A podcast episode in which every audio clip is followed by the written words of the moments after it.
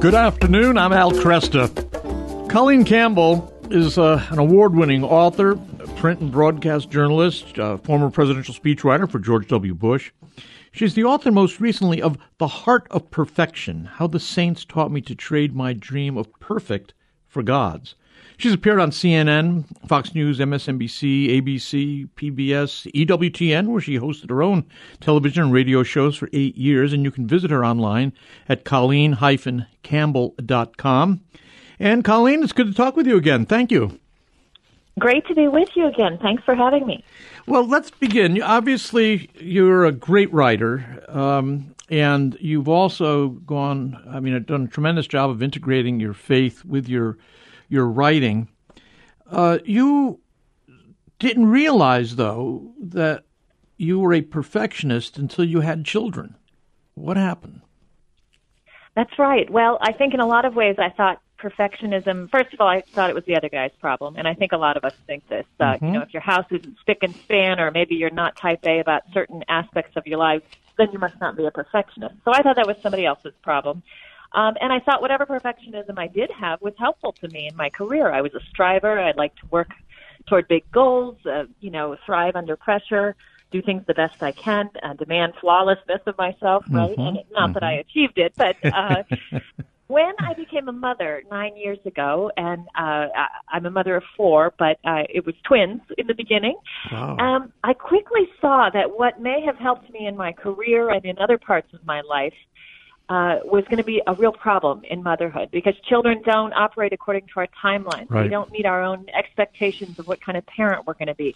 And as a friend told me shortly after I became a mother, when I already thought I had blown it at six weeks because you know some some mistakes I had made, uh, she said, "You know what? Perfectionism has no place in motherhood." And I thought, perfectionism is that my problem? And sure enough uh, as the years went on, I began to see that it was indeed my problem. And in fact, it was affecting a lot of parts of my life.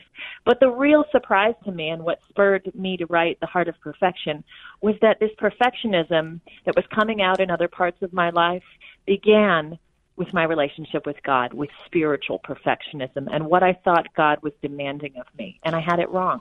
Well, that's exactly uh, one of the early points that you make in the book, and, and that is that um, we don't realize this problem because we mistake our perfectionism uh, for a virtue. I mean, uh, didn't Jesus say, "Be perfect as your heavenly Father is perfect"?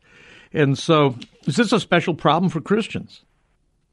I think in many ways it is. I mean, in some ways, we're living in a very perfectionist culture, and we hear all the time that perfectionism is a problem. Of course, the world's answer is just lower your standards. And if you're a serious Christian, if you're a committed Catholic, that that's not going to wash. Right. You know, you know there's this universal call to holiness. And in the beginning, I thought, well, how could I answer that call if I surrendered perfectionism?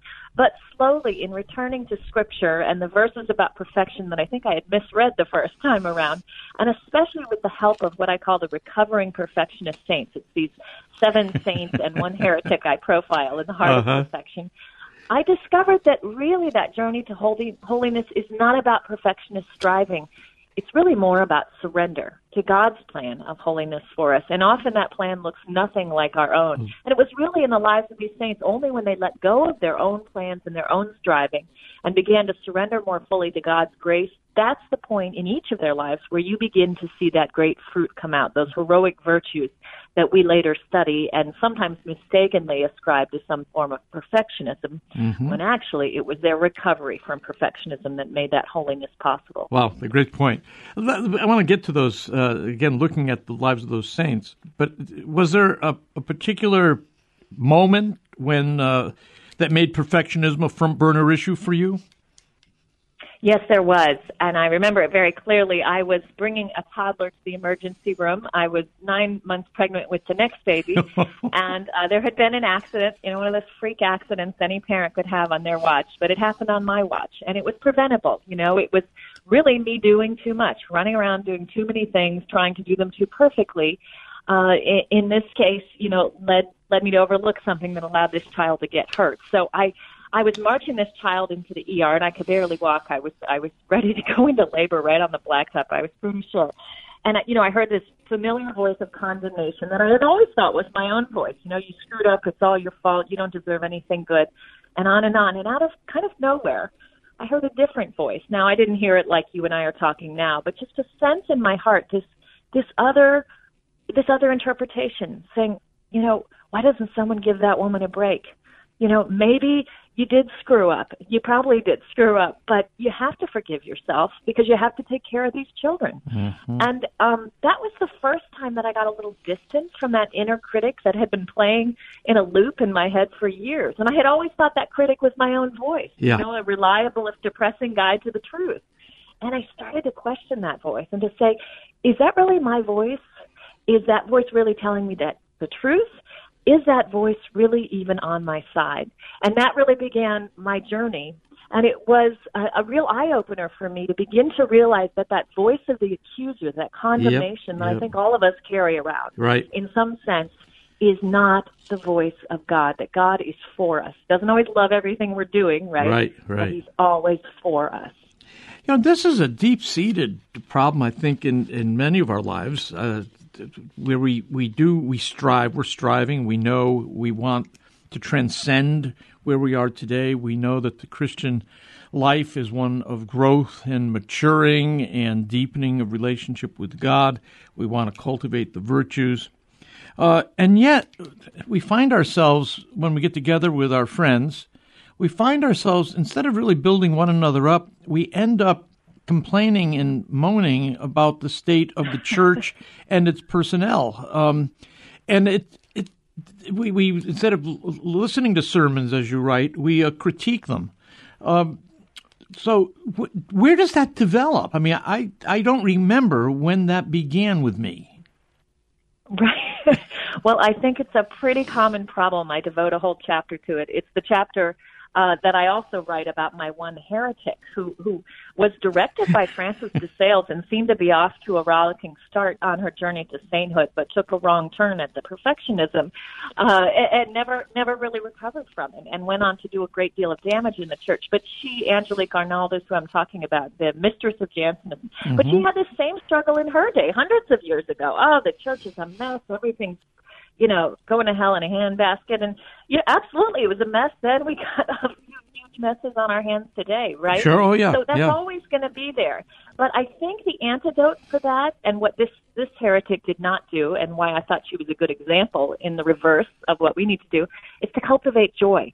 You know, C.S. Lewis talks about this sort of spiritual elitism that we can fall into. Right and we end up being critics and and we end up focusing so much on our own and others faults and rather than on God's glory doesn't mean we overlook sin or wink at it or say that wrong is right it simply means that we want to keep our focus on Jesus and his joy we want to cultivate joy and we need to distance ourselves from those people and situations and habits that we know leech our joy and lead us into sin because you know God's word tells us that the joy of the Lord is your strength and that means when we are weak and vulnerable to sin and error and attack when we don't consciously cultivate spiritual joy.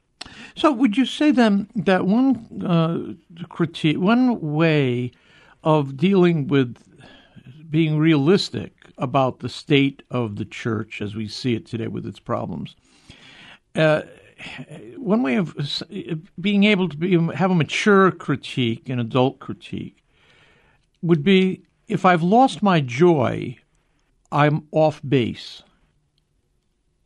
I, I think that's an excellent standard. Yeah.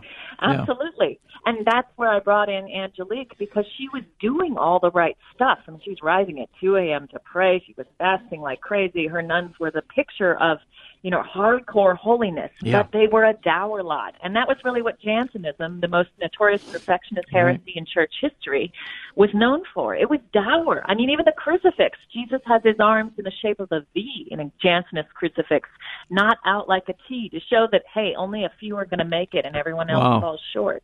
Wow. So when we are carrying that around, and I think unfortunately this can be an extra temptation for those of us who take our faith very seriously because we're in a culture that doesn't at all. Uh, Cardinal O'Connor said not long before he died that he was seeing more scrupulosity in the confessional because the culture was so crazy that people thought, well, I better run the other direction. Um, but the problem is we can fall off the other end of the spectrum. Yes. We can go off a different cliff. that of harshness, that of becoming so discouraged, despondent, and critical that we've truly lost the joy of Christ. And we know that joy is a fruit of the Holy Spirit. So, yeah. yes, I think when we've lost that, when all we project is anger and division and discouragement to others and we're not drawing them to Christ or His church, then I think we know we need to make a U turn. And again, it may mean just tuning out for a time from the bad news that we just yeah. know, were overloaded by. It may mean rolling up our sleeves and just serving others for a time and paying a little less attention to things we can't control and more attention to the things that we can contribute to. Yeah, I mean, listen, uh, talking about church news is not that much more uh, edifying than talking about uh, political news. I mean, it's, it's right. you're just talking about ecclesiastical news. I mean, that's it's nothing especially right. spiritual about that. But sometimes people, I think, confuse that with with growth in the faith. Um, That's right, and I think there can be a sense that well, you've got your head in the sand if you're not faithful. Right. You know, right. Francis de Sales was interesting because he knew exactly what was going on in his day, and it was a mess. You know, he was in the, he was battling Calvinists on one end and complacent or corrupt Catholics on the other. He had a real uh, he had no confusion about the state that things were in. But he used to tell his spiritual directees, you know, pray for reform, pray that God will use you in that. But then, you know, focus on the little virtues, humility, simplicity, patience, gentleness, showing gentleness to yourself, showing it to others, accepting God's mercy for yourself, and then living that truth to others. It's in the day to day, it's in the sacrifices, he used to say, not the ones that we choose, but the ones that choose us that's where we have these building blocks to holiness. And it's not flashy and it's not going to make the headlines, but that's where real holiness begins. Give me uh, one example of a saint who was striving for perfection in the wrong way and had to recover from the perfectionism. Who's your favorite example? Not not the negative I think one. That would probably. I think that would probably be uh, Jane de Chantal. So okay. she was, uh, of course, co-founder of the visitation order with Francis de Sales. They forged this great spiritual friendship. But she's an interesting woman because I hadn't known much about her life before she met Francis. And uh, she was a French noblewoman, 17th century, passionately in love with her husband. He dies in a freak hunting accident when she's 29, literally in her bed having just given birth to their fourth child. Wow. So she finds herself at 29, a single mom, widowed, four kids under age six She's a hardcore perfectionist, a spiritual perfectionist.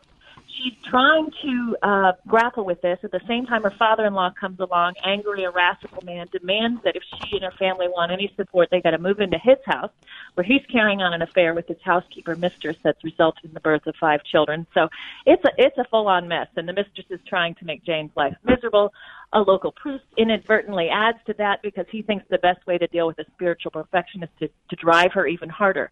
So she's getting no sleep because she's trying to stay up all night praying. She's giving up so much food, she's basically starving herself. She's stumbling through these days as a single mom, and she's on the verge of a nervous breakdown. And she meets Francis de Sales, and he says to her, and it's a direct quote, You're too much of a perfectionist about your faith and he begins to show her another way. And it's interesting because he struggled with perfectionism, a mm-hmm. form of it, in his college days. And I saw this over and over with these saints that one would recover and then help another do the same. And he leads her on this way. And he, you know, she says, I struggle so much. I'm hard on my kids. I'm hard on my in laws. I'm hard on my employees. And he says, you know, that's because you're hard on yourself. And you think God's looking at you the way you're looking at them, and He's not. He's looking at you with love. Beautiful, beautiful. Colleen, thank you so much. Uh, the book is beautifully written. It's warm, uh, but it's full of insight. Uh, we'll talk again. Thank you. Thank you.